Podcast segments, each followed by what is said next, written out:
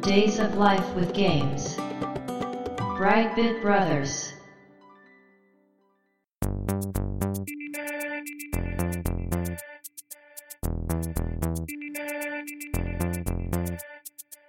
どうも、ワンピー川崎です。どうも、2P 長谷川です。この番組は、かつてゲーム少年だったワンピー川崎と 2P 長谷川の2人が、ゲームにまつわる様々な話題で古きを訪ねて新しきを知る番組です。はい。ということで、ブライトビットブラザーズステージ95です。ありがとうございます。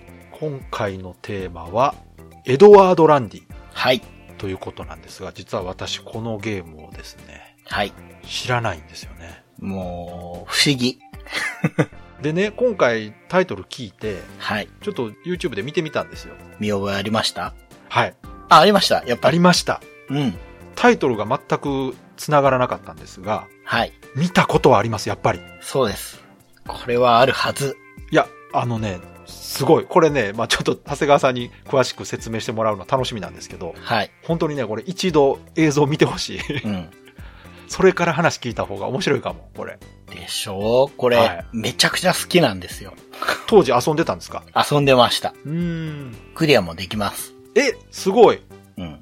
じゃあ相当遊んでるってことワンコインは、うんできたりできなかったりですけど、うん。うん。まあ、3、400円あれば、おーすご50いすごい円ゲーセンだったら確実。へえ、うん。これジャンル的には何になるんですかアクションゲームそうですね。アクションゲームなんですけど、うん横スクロールと言い難い ですよ。まあでも、一応横スクロールですね。そうです確。かにメインは横です。うんはい。そうそう、これね、いろいろとね、うん。面白いことしてるゲームなんですよね。そうなんですこれよ。これだから、長谷川さんが説明するのちょっと難しいかもしれないですが、はい。よ本編でその辺、はい詳しく聞いていきたいと思いますんで、はいよろしくお願いします。ろしくお願いします。 Days of Life with Games. Brightbit Brothers. 説明難しいんじゃないかとありましたが、うん。熱意で押し通すんで。 わかりました。でもね、そういうゲームなんですよ。うんね。僕の大好きなうん。キャッチコピーですけれども、 あ、どうぞどうぞ。いきなりクライマックスっていうあ、そんな、はいはい。まあ、よく使われてた言葉がこれともう一個ありまして、はい。冒険100連発。 へえ。めっちゃかっこよくないですうんか、面白い。キャッチコピー昭和っぽいな、なんか。でしょうん。うん。で、作ってるメーカーが、うんもう僕の大好きなメーカーの一つ、うん。データイーストです。出た。うん。これね、いつかメーカーの話でやらんとダメなとこですね、これそはうねで。すうね。ん。で、冒頭でお話ししましたが、横スクロールアクション。うん。アクションなのは確実ですね。うんで、うんアーケードゲームです。うん。うんで、発売されたのが1991年の1月ということらしいです。うんうんで、これがですね、うん移植されてないんですよ。やっぱり、いや、うん。これね、移植されてたら、もうちょっと話題になってると思うんですよ、これ。一回サターンに出るっていう話があったんです。うん。エクシングから出るああ、そう。っていううん。企画があったらしいんですけど、うん業績不振によって飛んだということで、えーこれ今のこのレトロゲームブームの中で来ないですかね、これ移植。あのね、データイーストってのが難しいんだと思うんですよね。えデータイーストが今どうなってるかちょっとわからないんですあーそういうが、ことか。ただ、フライングパワーディスクの2が出てるから、なるほど。なしじゃない。 どうにかなる確かに可能性はあると確かに。思うし、僕はもう本当に出てほしいうん。いゲや、ーこムれのは一つ。出てほしいと思います、私も。はい。そうなんですよね。サターン用に出ててくれれば当時買ったんだけど、うん。まあ、エクシングってことはアーケードギアーズのシリーズだったのかな。あうんまあ、飛んだしてしまったということなんですが、実は家庭で遊ぶ方法があるんですよ。お JNEX 社っていうとこが出している、うん。復刻ゲーム機のああ、なるほど。レトロビットジェネレーションっていうシリーズのはいはいは4い。つ目に入ってるんですがあマジではい。まあ、僕はそれは知ってて、うん。で、このレトロビットジェネレーション4は、うん。データイーストのゲームがいっぱい入ってるんですよ。ほうほうほうほうん、で、僕の好きなアイレムのシューティングも入ってるんですう。うよんね。うん。いいじゃないですか。うん、ただね、うん移植の具合がソフトによってすごいまちまちらしいんですね。ああ、なるほどね。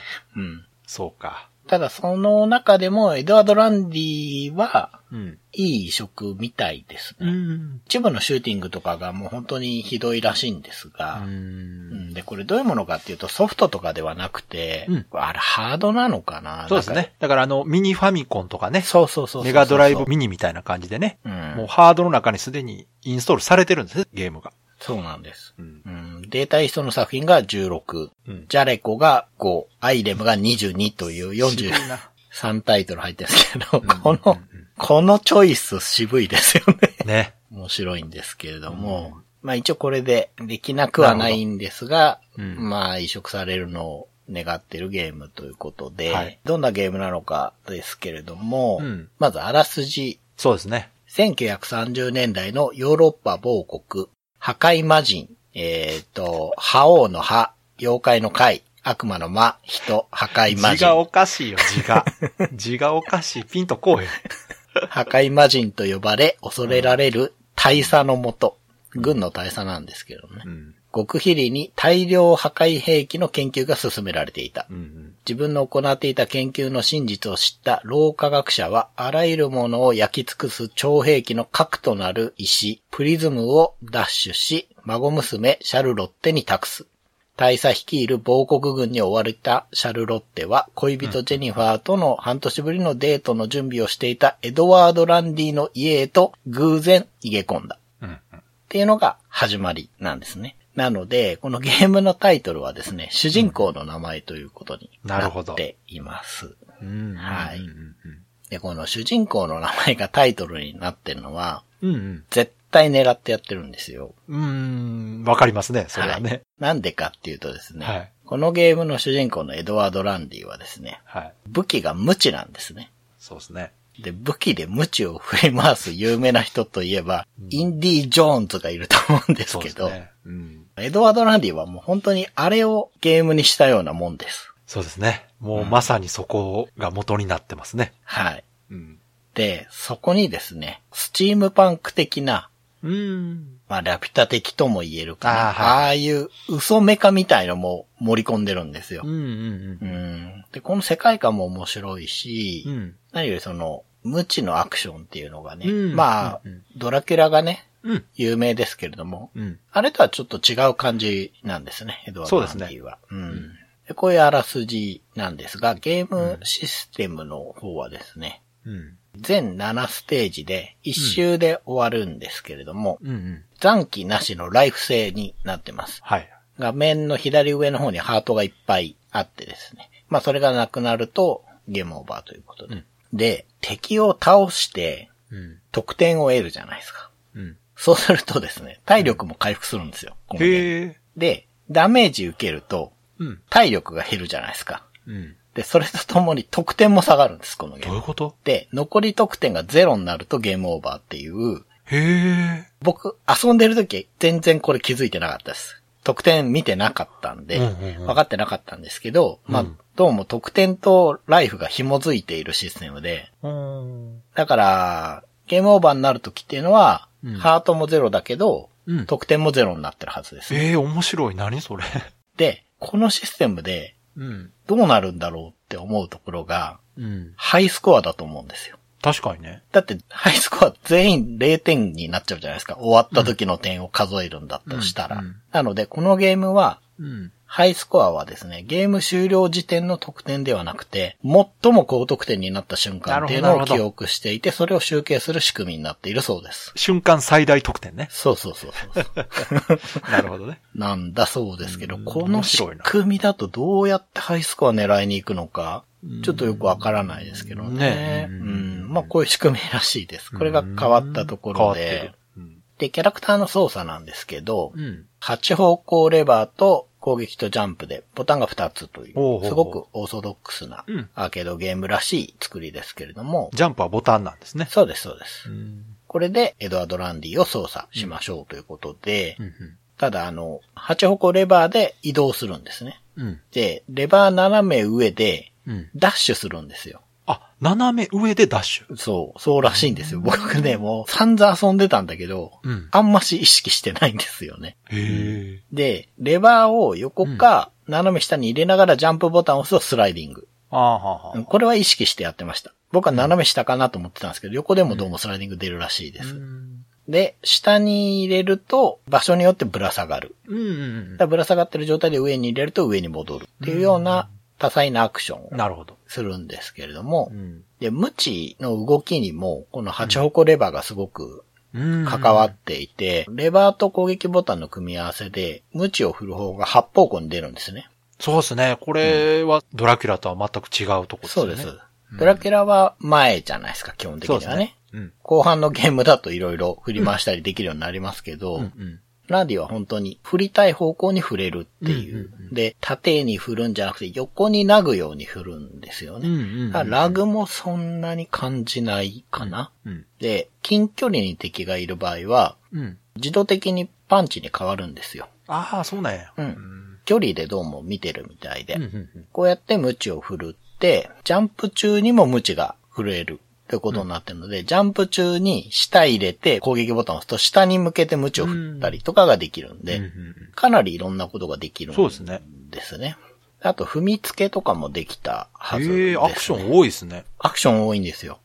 そうなんです。本当にアクションゲームっていう感じのアクションゲームで、うんうんまあ、いろんなことができてですね。うん。うん。これが基本なんですけど、うん。無知を使わせてる最大の理由が、うん。この後話すところで、うん。足場とかうん飛行機とか列車とかいろんなものが出てくるんですけど、うんそういう、まあ、いわゆる背景オブジェにうん。引っかかるポイントがあるんですよ。ほうほう。で、これがね、目視でここに引っかかるなってのがわかるわけじゃないんです けど、なんか感覚で覚えてやってたのかもしれないですけど、当時は全然気にしてなかったんですけど、うんまあ例えば飛行機のプロペラの中心部とかに無知を振るって引っ掛けると、うん。そこにぶら下がることができるんですうんね。うんううんんで、その状態でレバー左右のどっちかに入れっぱなしにすると、うん。その引っ掛けた部分を軸にして自分が回る大回転攻撃っていうのが出せるんですよ。ほうほうほう。振り子みたいに動けるんですね。うん。で、回転してるときはランディが蹴りを出してるので、うん。攻撃判定があります。なるほど。うん。で、回転中はうん。無敵らしいですね。あこあ、れ強いじゃん。これも当時分かってなかったんですけど、ううんん。で、まあ最大4周できるらしいですねあ。あ、はあはうあ。ん。大回転攻撃、1回につき。決まってるんや。うん。それって、その、無知をどっかにくくりつけてる間ってボタン押しっぱなしなんですか確かそうだったと思いますね。うん。で、こんな感じで、とにかくアクションがすごくねえ、すごいですね。多いんですね。うん。この当時の2ボタンのゲームとしては、うんうん本当にいろんなことができるっていう作りになっていて、まあ、これで、まあ、いろんな面を攻略していくんですけれども、うんランディとしては、うん。巻き込まれる形でお話が始まるんですね。そうですね。あらすじで話したんですけれども、うんただね、これ、ゲーム始めた瞬間って、うん。全くわからないんですよ。あ、そうなんですか。うん。ここもね、変わったことしてて、うん。まあ、初めて遊んだ時は、 本当によくわからなかったけど、うん。なんかすごい勢いのある、こう、ゲームの演出っていうかなんか雰囲気かなとかに、うん。まあなんか押されてやってた感じがするんですけれどなんも。か、やたらとランディが叫んでるイメージがありますけど。そうそう、そう。もうエドワード・ランディがあるゲーセンって、うん。ゲームのボリュームにもよるんですけど、うん。置いてあるなってのがわかるんですよ。ランディがうるさいから。そう、すごいなんか喋ってる。そうそう。あのね、一番特徴的なのは、うん。お金入れた時、だからコンティニューした時とかに、うんランディが、うん。オッケーって言うんですよ。やたら、オッケーオッケー言いますよね。言いますね。テリー・ボガードぐらい言いますよね。言いますね。うん。そうそうそう。そうなんですけど。うん。で、まあ、エドワード・ランディの評価点というかね。うんまあ、世間的な評価になるのかな、なんですけど、第5回ゲーメスト大賞、うん。 1991年ので、6位に入っていええます。でも評価されてますやん。されてます、されてます。すごいすごい。はい。だって、1位スト2ですから、この年。あ、すごいじゃないですか。はい。で、うん各部門で見ていくと、うん。ベストアクション賞で3位、ほうほうほ1位はスト2なんですけど、う。うんうん。で、ベスト演出賞で2位にうわ、す入ってごまい。す。はい。1位はスト2なんですけど、なんやねん。で、もう1部門入ってまして、うんベスト BGM で9位ということで、ああ、はいはいはい。はい。まあ1位はスト2ですということなんですが、え スト2総なめなんですが、うんうん。まあそんな中でもすごいすごい。ちょこちょこ入ってるんですよえ、。だって、それ仮に一つ出てなかったら結構ええとこ行ってたんちゃいますそうですね。ベスト演出だと1位に慣れてた。えー、すごい。可能性はありますよねいやでも確かに画面演出すごい。そうなんですよ。すごい。これ見てもらわなわからへんな。うーん。はい。まあその、川崎さんが言ってるすごいっていうのはですね、ん。ランディが大回転するところとかもあるんですが、うん。横スクロールが基本でしかなくて、うん。うん。シーンによって視点が変化するんですね。いや、すごい。そう。あれ、すごいわ。うん。うん。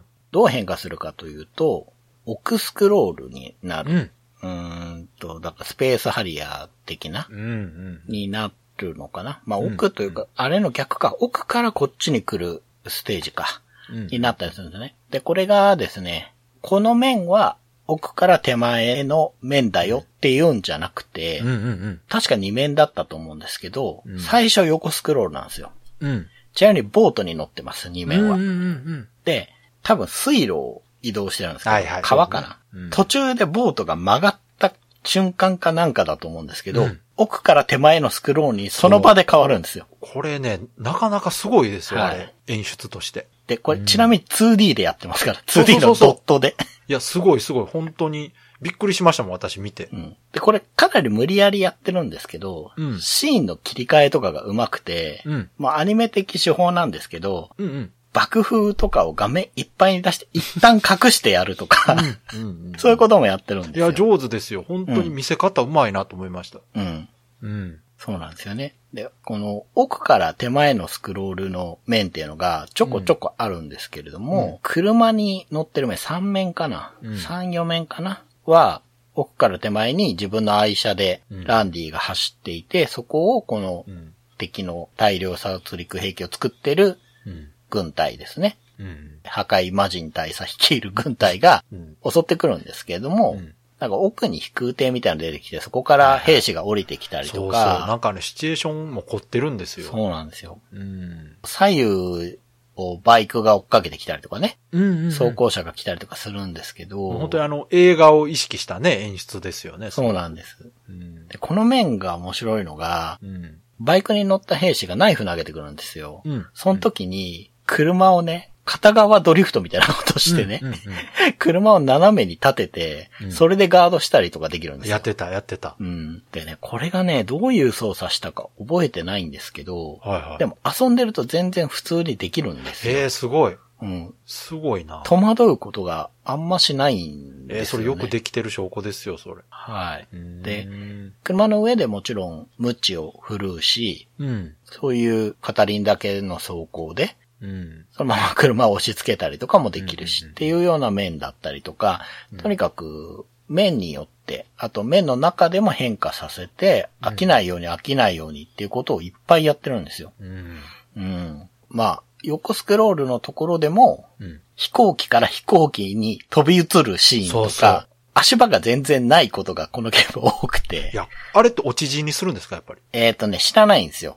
落ちてダメージ食らって戻ってくるんですね。あ、そうなんや。はい。だからそういう意味では結構優しいんですけど、うんうんうんうんで、これもですね、うん。あんまり違和感なくできるんですよね。うん。横スクロールアクションのうん落ちるゲームって、うん。こう、すごくストレスになる可能性があるじゃないですか。うんうんうんこのゲームあんまそういうのがなくて、へえ。うん。だから飛行機から飛行機に飛び移ったり、うんその、でっかい列車うんにずっと乗ってたりとか、それこそ車で奥から手前に来る面でですね、うん。自分の愛車を破壊されて、 うんうん。走って逃げる面に途中から変わるんですけれども、うんうんうん4面になるとそうなるのかなうんいや、その時に、さっき言ったみたいに画面いっぱいの爆風が出てうん、それが消えたらでっかい装甲車が後ろにドンといるんですよ。うんうんうん。で、惹かれそうになってどうするのかなと思ったら、その車に乗っかってですね、張り付いて、でその車に手すりみたいなのとかくっついてるからうん、うん無知を引っ掛けられるポイントがあるんですよ、そのうん。な車。るほど。で、大回転攻撃とかもできてっていう感じで、うん。とにかく、どんどん、こう、シチュエーションを変えていくんですね。いや、これね、私、動画見たときに、うん。これはアンチャーテッドだなと思ったんですよ。ああ。もう完全にね、2D でアンチャーテッドやってるんですよ、この時代に。うんうんすごいですよ、これ、本当に。うん。うん。作った人、企画した人とその、プログラマーの人、めちゃくちゃ優秀やなと思って。そうですね。もう本当にすごいプログラム技術はすごいし、いやー、ちょっとびっくりしました。こんなゲームがあったんだなと思ってう。ん。うんもう本当、川崎さんが言うように企画の人の発想力がまずすごいし、そうすごいうん。でそれを実現してくれる、うん。まあ他スタッフもみんそなうすごいと思います。しかもその、の、結構奇抜な画面演出しながらも遊んでる側は普通に遊べるんですよね、あれ。そうなんです。そこがすごいな。うん、そうなんですよう。ん。いうん。や、ほんとよくできてると思った。うんそう。じゃあその発想の根幹は何かっていうと、やっぱりインディ・ジョーンズだったりのうん、うん、うん。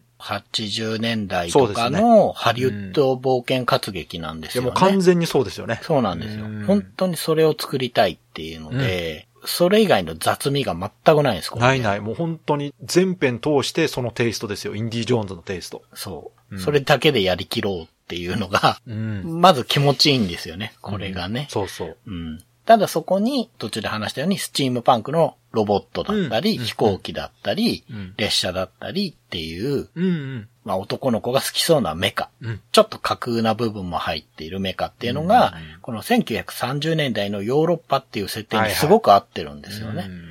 うんうん。まあ、イフの歴史ではあるんですけど、そこになんか不思議なリアリティがあるというか。ちょっとあれですもんね。敵がドイツ軍っぽいですもんね。そうです、そうです。 そうそう。その味付けがね、うんこう、80年代エンタメ感がすごいあって、うんうんうん。これがやっぱアクションゲームにすごく合ってるんですよね。いや、でもあれをね、ああいう形でゲームに落とし込むのはかなり難しいですよ、あれ。ですよね。うん、すごいと思う。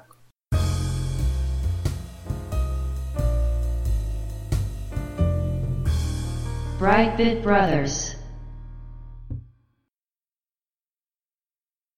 で、これだけでも結構悪が濃いというかね、うん。尖ったというかことをやっている、うんいかにもデコなゲームなんですけれどもう、ん。面構成が変わってるんです、このゲーム。はあ、はあはあ、で最初にストーリーが全然伝わらないんですよって言ったじゃないですか。うんうんどういうことかっていうと、このゲームの一面って、うん。時系列的にはですね、うんラストシーン直前なんですよ。あらいやー、なんていやらしいこと。うんだから、うん。各面が、これ、正確にはこのゲームって一面二面って呼び方しなくて、うん。シーンに名前がついてるんですよね。ついてましたね。なんか出てましたね、タイトルみはたいいな。。最初に出てくるんです、真ん中にタイトルが。うんういきなりクライマックスっていうのは、うんいわゆる一面のタイトルなんですよ。なるほど。で、それどういう意味かっていうと、うん最終面の手前、もう最後のピンチに陥るところをのっけにやらせるんですすよ。ごい。うん映画的手法じゃないですか。そうなんです、そうなんです。素晴らしいだからここもハリウッド映画的なすこごいなとをやってるんですよねう。うんんだから、二面に入って初めて事件に巻き込まれた経緯っていうのが描かれるんですよ。マグマのアニメで。映画とかでもそうですけど、こう、最初にね、うんドカッとこう見せ場を持ってくると、こう、ぐっと引き込まれますからね。そうなんです。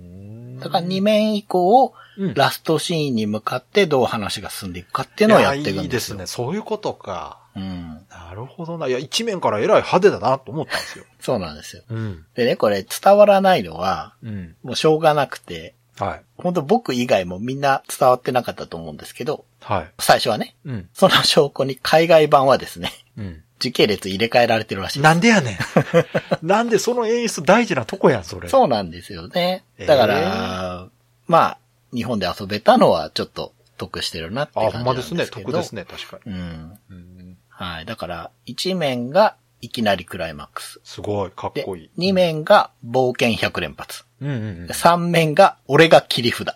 かっこいい。 4面が激走400マイル。なんかタイトルもほんまちょっと昭和っぽいですよね。で、5面が絶対絶命。 ほうほ6面が当たって砕けろ。う。うん。で、7面がやっぱりクライマックス。ああ、かっこいい。はい。かっこいい。そうなんですよね。そうか、うまいな。で、この1面と2面の、うんあ、まあ、面のタイトルをうん。ポスターとかで使ってたんですよね。うんなるほどね。うんもう冒険100連発っていうのはすごいかっこいいなと思ったんです よ。で、その冒険100連発っていう感じなんですよね。このゲーム、本当に。うん。なんかゲームセンターに行って、まあちょっとクリアまでやりたいなっていうお金がちょっとある時はね。うんっ。ていうようなゲームで、なんか、映画を見に行った感じなんですよね。なるほどね昔の映画、うんあの、映画館にいる2時間はすごい楽しい。2時間はっていうと、うんまあ、今の映画の楽しみ方って、うん。なんか考察したりとか、うんうん余白を考えたりとかっていう前後の楽しみっていうのがありますけど、うんなんか昔ってそういうの、良くも悪くもなかったじゃないですか。うんうんうんとにかく映画館で見てる時にうん。うん。楽しい。そうですね。子供の時は特にね。そうそうそうんな考察とかしないですから。う。うんん。だからそこに向けて全部詰め込むっていう感じの作りで、だからこう、遊んだ感がすごいあるんですよね。うんうんうんうんうんそれって、実際そのゲーム遊んでみると難易度ってどうなんですか簡単だと思います、このゲーム。ああ、そう。あのへもっと正確に言うと、え。うん。大雑把なんです、このゲーム。いや、なんか見てたら、いろんな動きするし、画面演出も派手なんで、なんか難しそうに見えるんですよ。ですよね。うん。大雑把にしてるんですよ、これ。へえ。絶対わざとやってるんですけど。そっかそっか。そんなこう、繊細な操作が必要なアクションじゃないんや。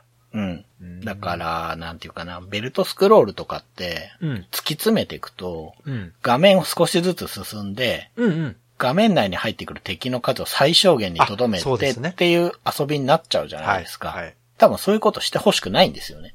確かにね、うん雰囲気崩れますもんね。そうなん です。うだんからもう、多分ゲーム単体ゲーム単体って言い方難しいな。システム単体うん。遊び部分だけ単体で抜き出すと、うん。あんまりいい出来じゃないとも言えると思うんですよ。なるほど。うんすごく大雑把で、もう正直どこでダメージ食らったかとかよくわかんないんですそっよ。かそっか。うんうんうん。うん。だからあのリアクションをうんボスがしたから、こっちはこの行動をとって回避だとか、そういうことじゃないんですよ。もそう ですね。なんかそんな感じじゃないな、確か うん。だから、数百円投資して、に。うん。どっかんどっかん楽しむ感じの遊びなんですね、これね。へえ、あ、そうなんやう。ん。うん。だから、大雑把なんですけど、うん。とにかく、こう、これは楽しいだろう、こうやったらかっこいいだろうっていうことを、もう、いっぱい詰め込んできた。うん。もうそういう意味ですごく気持ちのいい作品なんですよねい。や、それはね、動画見ただけでも伝わりますよ。うん。すごい。確かにすごいわ。うん、そうですね。やりたいもん、ほんまに。今、遊べるなら遊びたい。うん。ん。もうだって、コンティニューしたら、 主人公がオッケーって言ってくるそってう。あの、オッケー、オッケーってやたら言ってるから、 言うんですよね。めっちゃ前向きやなと。うーんそうそう。水色のシャツに綿のパンツかなっていう。うんまあもう本当に、 あの、インディ・ジョーンズですよね。帽子はかぶってないけど。そうそう。さすがにあれ、だから帽子は取ったんやろうな、う多分。ん。うん。うん。似てるとね、まずいからね、いろいろ。ですね。うんで、まあ、今更ね、ネタバレも何もないだろうから、うん。あれですけど、まあ最終的に、その、うん破壊魔人、はい大佐を倒してですね。うん。これもあの、戦闘機の上で戦うんですよ。かっこいい。で、途中で戦闘機が回転するんですよね。で、その間かっはこいい二人ともジャンプしてみたいなね。いやー、いいですね。 かっこいいなうん。うん。まあ最終面の前が、うん。大きい人型兵器みたいなやつかな。ほうほうほ多分それが大量破壊兵器なんだと思うんですけど、もうまあ壊すような話で、う。うん。途中で女の子がさらわれちゃうんですよね。はい。はい。で、ランディが石のプリズムを持っているから、うんまあそれと女の子を引き換えに交換だっていうことになって、うんもう交換しちゃうんですよ。うん。で、女の子から事情を聞いて、なんとかあの石を取り戻したいって言って、うん。まあ別にそんなこと言われたら断る俺じゃないって言って、あ、言ってた言ってた。かっこいいセリ フ。そうなんです。であ、ーまあ出かけていくんですよね。うんで、まあ取り戻すっていう話なんですけれども、もともとランディはですね、 うん。久しぶりのデートに行くはずだったんですよ。あ、なんか最初に演出で言ってましたね。そうなんですよ。そこに女の子が駆け込んできて、うん。その後銃弾が家に撃ち込まれてっていう巻き込まれてるんですね。巻き込まれてるんですよね。うんだから、全部蹴りがついて、うん帰ってきて、その女の子に石を取り戻したぞっていう感じで返して、喜んでる時に後ろから彼女が来てですね、うん。駅で待ち合わせしてるはずだったのかなはいはい。待てど暮らせど来ないから家まで来ちゃった彼女に、うん。横っ面叩かれて終わるってい いい。いいですね。う。うん。ちょっとこう、ジャッキーテイストな感じも。そうそうそうそうそうそう、そういう感じです。うん多分作ってる人たちって私たちと同じかちょっと上ぐらいの人たちじゃないですかね。そうですねね。あえ。インのディ・ジョーンズを見て、うん。あの80年代のアクション映画を見てた人たちですよね、そ多うそ分う、ねそ。こら辺をやっぱり楽しんでた人たちが、それをゲームっていう自分のお仕事としうてん落とし込みたいっていう。なんかその、いい意味ですごくこう、明るいゲームですよね。悲壮感がなくてね。そうなんですよ。うん、で、データイーストのゲームって、うん。毒とも、シニカルとも違う、悪みたいなものがあるんああ、確かにあるとな。思ってるんですうんうん。が、ランディはないんですよ。これ珍しくて、なんか本当にこう、子供も楽しめる冒険活劇みたいな、本当インディ・ジョーンズのテーマに近いですよね。そうなんですよ。あの、すごく爽やかなんですよね。そうそうそうん。だからそういうところもう。うん。全部合わさって、うん。ワンコインクリアするとか、うん。まあ、あんまりそういうことは、まあ、どうでもよく、とにかくお金入れて楽しんで帰るみたいな、だから多分ね、それがゲームシステムにも現れてるのがやっぱ体力性だと思うんですよね。ああ、なるほどねだ。から落ち死にとか、うんうんそういうんじゃなくて、しかも見てる限りその敵の攻撃力自体もそんなに高くないんですよね、見てたらあ。、ないです。ね、うん。ハートがガバッと減るっていうシーンがなかったから、そうなんですよ。だから、クリアできる時もあれば、できない時もあるって言ったのは、 なるほど。攻略的なことを僕がやってないんですよねそ。っかそっか。スプラターハウスの時みたいに。そっかそっか、もうこう、ちゃんと分析して、うん。行って行ってこう、詰め将棋みたいに詰めていく遊び方じゃないってことね。そうそうそうそう。ん、うんうん。そうなんですよ。いいですね。敵が炎を吐いてきた時に、うん大回転アタックすると、炎を蹴りで蹴散らせたりするんですよね。ええー、すごい。そう、ちゃんとわざとそういう風にできるようになってるんや。そうです、そうです。ううんん。だからそういうのがもう楽しいからうん、このエリアはあそこに引っ掛けられるなとか、そういうのは分かってるんですけどえ、ーでもすごいな。それはちゃんと分かって作ってますもんね。だと思うんですよね。そういう遊び方をしてほしいという作りですよねう。んう。ん。だから、うん。移植されてないことが非常に残念なんですこけれれども。謎ですよね。それだけ人気があって。うんうんうん。あ、でもそっか。デコのゲーム自体確かに移植少ないのか。あ、そうかな、そうかもしれない。その会社の件かな。権利の話なんかな。うーん。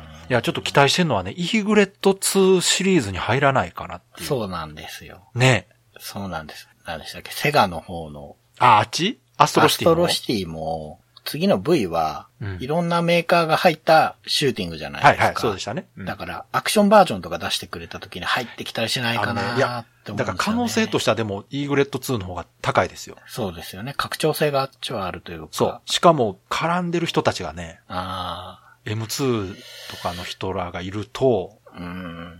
かなりそこら辺信頼できるはずなんで、うーん。いや、リクエスト来てるはずですよ。あの前募集してたんですよ。あ、なるほどね。うん。うん、うん。イーグレット2に移植してほしいタイトル募集しますってやってたんです。はい。うん。で、メーカー関係なくていいですって言ってましたから。うーん。かっこいいでしょ。かっこ いい。いや、でも本当に望んでる人いると思うんですよね。いや、いると思う。絶対いる。うんあれは、私は本当当時ははっきりね、認識してなかったですけど、改めて今見てもね、全然見劣りしないですよ、あれ。うん。すごいですよ、マジで。むしろ今作れないと思いますね。あれ。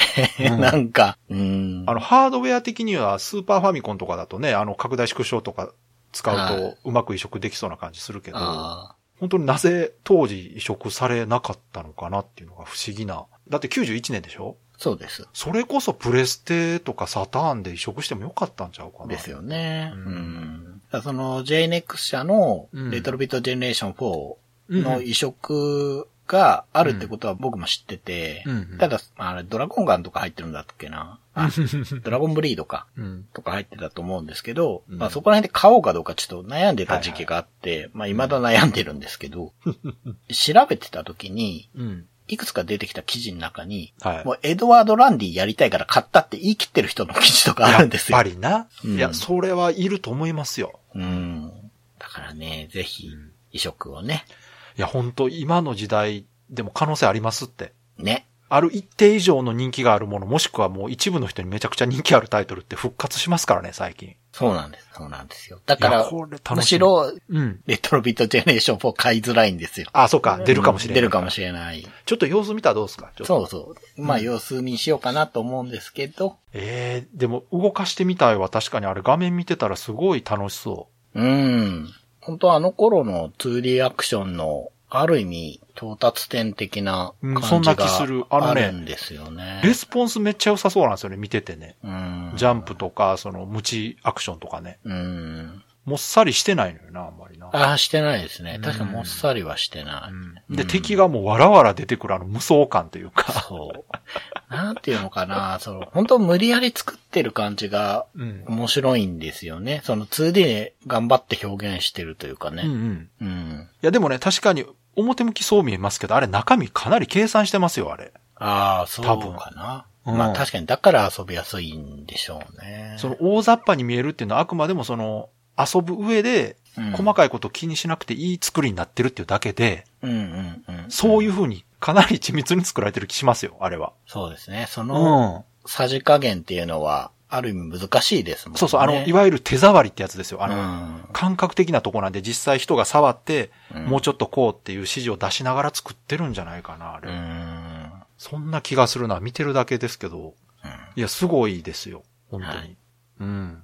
遊んどきゃよかったな、当時 は。まあでも、本当アーケードのゲームはね、一期一会なとこがあっそて。う。ね。うん今度来た時遊ぼう思ったらもうなくなってたりとかね、しますそかうならんね。ですよ。ううんん。まあ、何かで蘇ってほしいなっていうタイトルそうので一すねつです。 Days of Life with Games. Brightbit Brothers.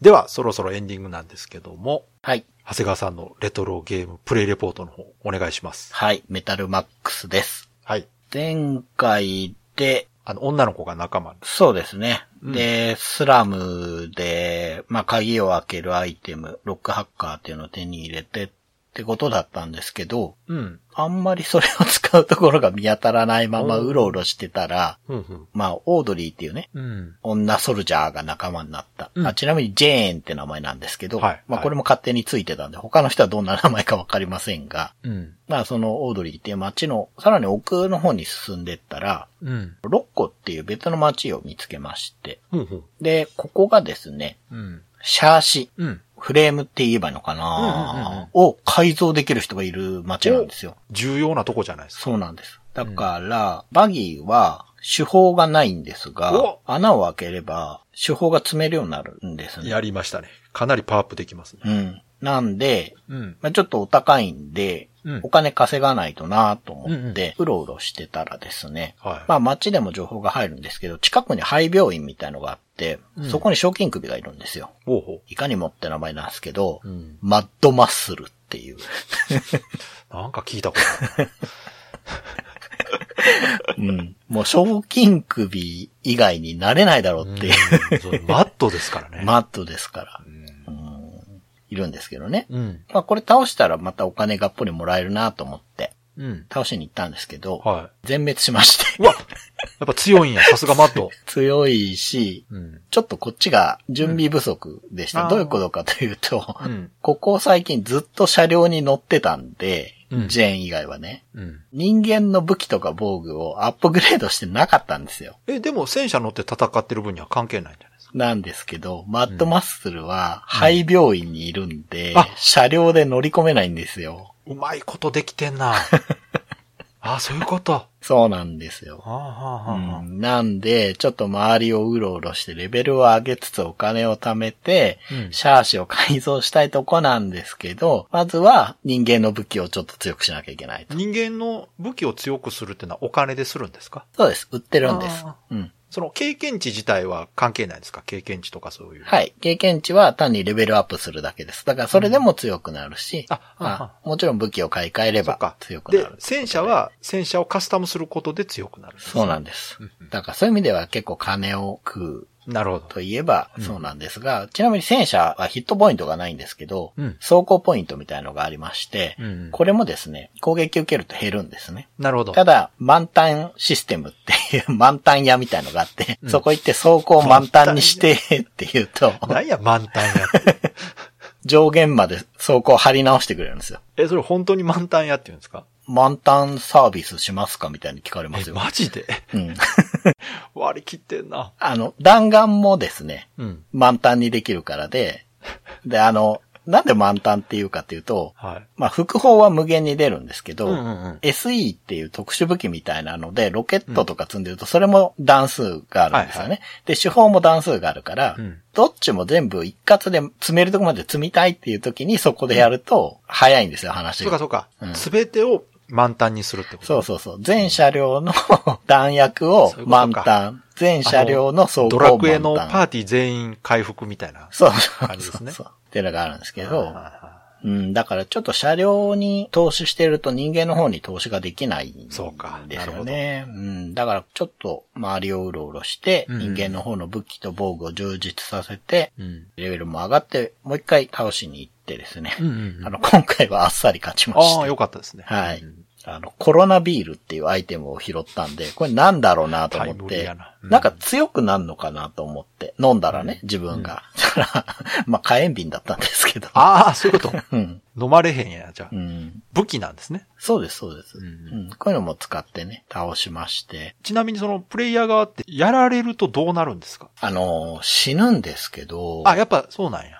そうなんですけど、うんちょっと僕このゲームの設定で好きじゃないとこが実はそこで、うん。死んだら、うん。マッドサイエンティストみたいな人のとこ行くと、蘇生してくれるんですけど、ええほうんうん。さすがにそれはちょっと変だろうって思っちゃうんですよね。あ、本当にじゃあ気絶とかじゃなくて死んだそうってことそうそう。だから、ええ気絶とか戦闘不能でいいんじゃないかなって思うんだけど、死ぬんですよ。それね、自分の生まれた最初の町うん。にいるんですよ、その、マッドサイエンティストが。はいはい。だから墓に囲まれた家で、周りの人とかもあそこの墓で気持ち悪いみたいに言ってそれ て。、それでも、長谷川さん多分なんか意味ありますよ、それ。その設定。そうなんすかね。うんまあ、 なので、あーまあそこ行って生き返らせるんですけど、ちょっと面倒なのが、うん。途中で死んじゃうと、車両とかを途中で、まあ、乗り捨てるっていうか、建物入るために降りるじゃないですか。うんうんほんで死んじゃうと、うん。うん。取り行かなきゃいけないんですよねあ。車両は。すごい、ちゃんとそこに残るんや。そう。だからへ、ーそれは、まあ、面倒というかリスクですよね。うんなるほど。うん。じゃあお金とかは多分減らない。うー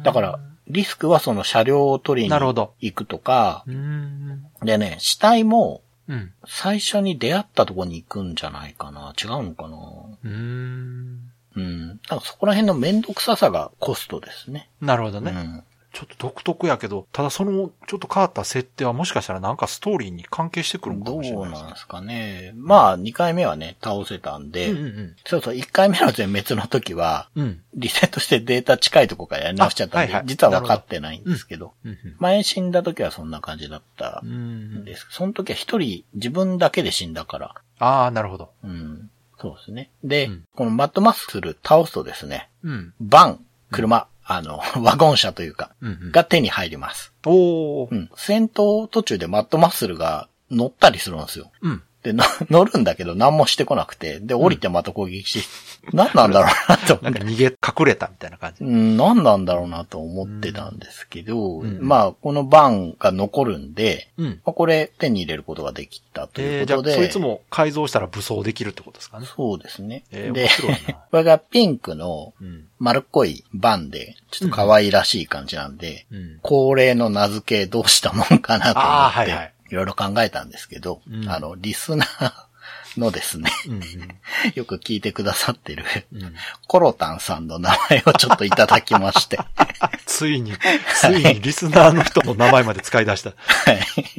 なんかちょっとぴったりなんですよね。見た目の可愛らしいあー。黒感って感じね車が。うんうんうんはい。なるほど。なんで。で、うんこれにメカニックを乗せてう、んうん女、ソルジャーはバギーに乗ってる方が、うんうん。まあかっこいいかなと思って、はいはいはで、コロタンをですね、い。うん。改造しなきゃと思って改造屋に持ってったらですね、うんマッドマッスルがなんで何もしないのかわかるんですけど、うん。うん。手法も副法もないんですよ。あ、やっぱりただのこ車なんや、じ車両ゃあ。そうそうそうそうう。んうん。だから、副砲の穴を開けて、へ手法じゃなくて、その、スペシャルウェポンみたいなのが SE だっけな詰めるようなのをつけてっていう改造をしたりしてるんで、ちょっとこのロッコっていう街で、え。うん。いろいろ改造関係をやってるんで、ちょっとここで停滞してるというか、感じですけれども、はい。まあ、だいぶ改造も済んで、うん。武器も整ったので、新天地に行こうと思って、周りを探索したら、うん。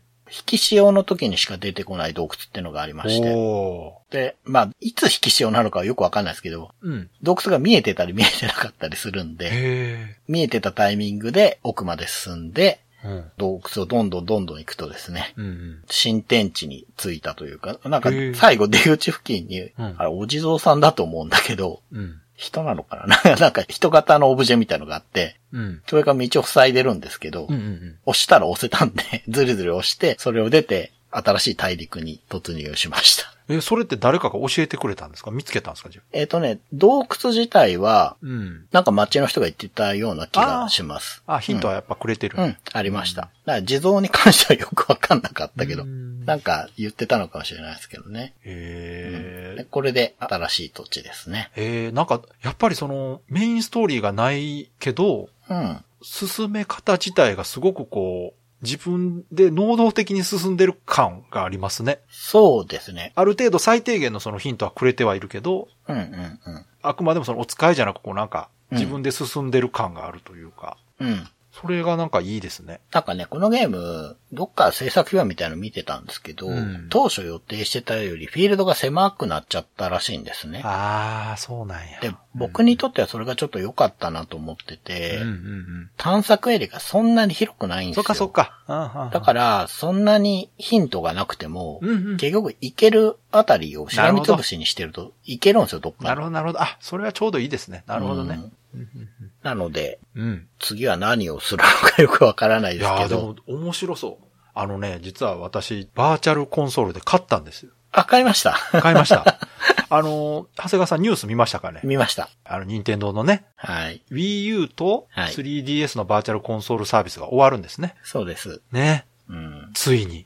まあ、しょうがないですね。まあそう、正直、よう今までやってくれてたなという感じですよね。多分儲かってないと思うんですよ、ね。いや、そう、儲かってないと思う。あんな、 任天堂じゃなかったらもうやめてます よ、とっくうに。んですよね。うん。まあ、それで買ったんですね。そうそう。買っで、とこうもうこれから買えなくなるっていうから、はい。ちょっとこう、軒並みプレミアついてるカセットは買っていこうかな。ああ、はいはい。結構あります、ね。そうそう。ね。で、だいぶ前に買ったんですけど、これ番組では言ってなかったんですけどね。あの、僕ってウパとか、はいはいは あい。と、カエルのために金はなるとか、はいはい。あの辺も買ったんですよ。はい。あと、、エスパードリームもね。はいはいはい。で、そこに今、メタルマックス、はい。長谷川さんやってて、やっぱり面白そうだし、増田昌司さんですから、そうですもうね。これは遊んどかないととう思って、ん。